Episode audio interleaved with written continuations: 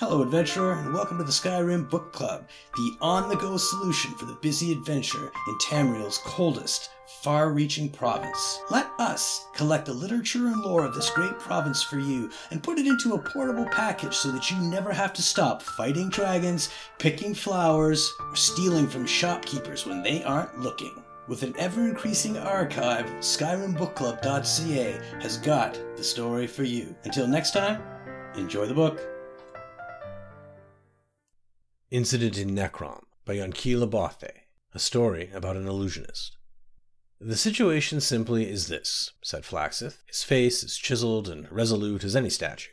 Everyone knows that the cemetery west of the city is haunted by some malevolent beings, and has been for many years now. The people have come to accept it. They bury their dead by daylight, and are away before Masser and Secunda have risen and the evil comes forth.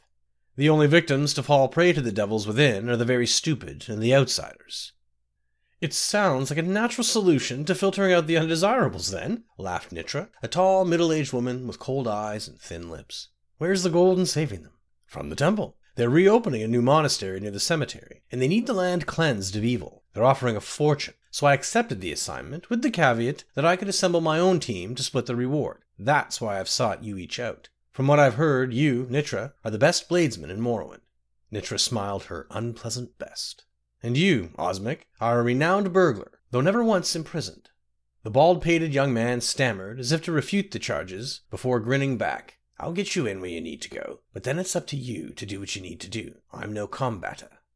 Anything Nitra and I can't handle, I'm sure Masatha will prove her mettle, Flaxith said, turning to the fourth member of the party. She comes on very good references as a sorceress of great power and skill.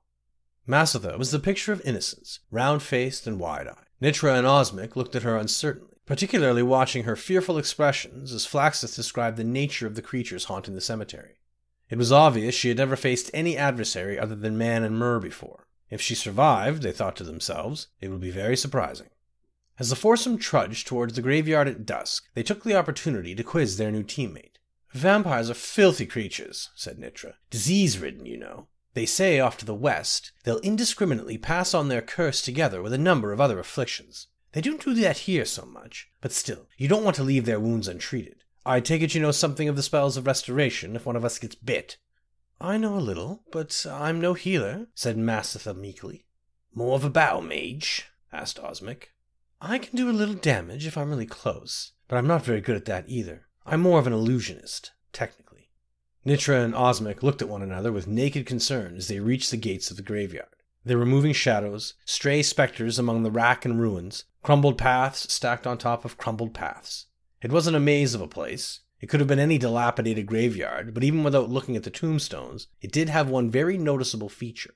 Filling the horizon was the mausoleum of a minor Cyrodiilic official from the Second Era, slightly exotic, but still harmonizing with the Dunmer graves in a complementary style called decay.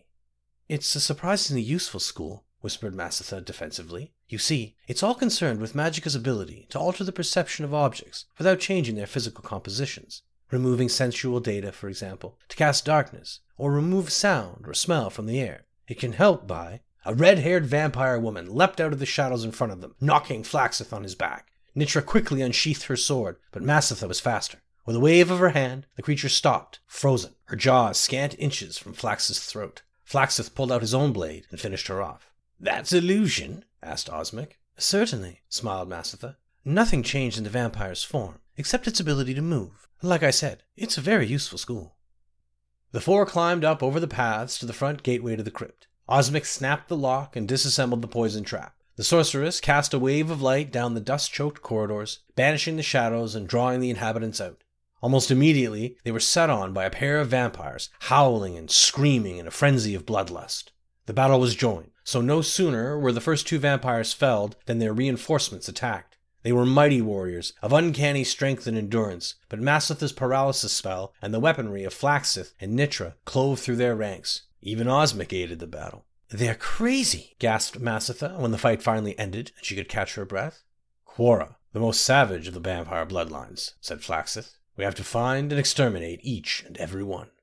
Delving into the crypts, the group hounded out more of the creatures. Though they varied in appearance, each seemed to rely on their strength and claws for attacking, and subtlety did not seem to be the style of any. When the entire mausoleum had been searched and every creature within destroyed, the four finally made their way to the surface. It was only an hour until sunrise. There was no frenzied scream or howl. Nothing rushed forward towards them. The final attack, when it happened, was so unlike the others that the questers were taken utterly by surprise. The ancient creature waited until the four were almost out of the cemetery, talking amiably, making plans for spending their share of the reward. He judged carefully who would be the greatest threat, and then launched himself at the sorceress. Had Flaxith not turned his attention back from the gate, she would have been ripped to shreds before she had a chance to scream. The vampire knocked Masatha across a stone, its claws raking across her back, but stopped its assault in order to block a blow from Flaxith's sword. It accomplished this maneuver in its own brutal way, by tearing the warrior's arm from its socket. Osmic and Nitra set on it, but they found themselves in a losing battle. Only when Masatha had pulled herself back up from behind the pile of rocks, weak and bleeding, that the fight turned. She cast a magical ball of flame at the creature, which so enraged it that it turned back to her. Nitra saw her opening and took it, beheading the vampire with a stroke of her sword. So, you do know some spells of destruction, like you said, said Nitra. And a few spells of healing, too, she said weakly, but I can't save Flaxith. The warrior died in the bloody dust before them, the three were quiet as they traveled across the dawn-lit countryside back toward Necrom. Masatha felt the throb of pain on her back intensify as they walked, and then a gradual numbness like ice spread through her body. I need to go to a healer and see if I've been diseased, she said as they reached the city. Meet us at the Moth and Fire tomorrow morning, said Nitra. We'll go to the temple and get our reward and split it there. Three hours later, Osmic and Nitra sat in their room at the tavern, happily counting and recounting the gold marks. Split three ways, it was a very comfortable sum. What if the healers can't do anything for Masatha? smiled Osmic dreamily. Some diseases can be insidious.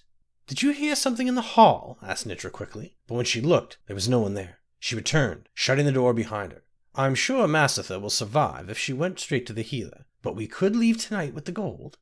Let's have one last drink to our poor sorceress, said Osmic, leading Nitra out of the room toward the stairs down. Nitra laughed. Those spells of illusion won't help her track us down, as useful as she keeps saying they are. Paralysis, light, silence, not so good when you don't know where to look. They closed the door behind them. Invisibility is another spell of illusion, said Masatha's disembodied voice. The gold on the table rose in the air and vanished from sight as she slipped it into her purse. The door again opened and closed, and all was silent until Osmic and Nitra returned a few moments later.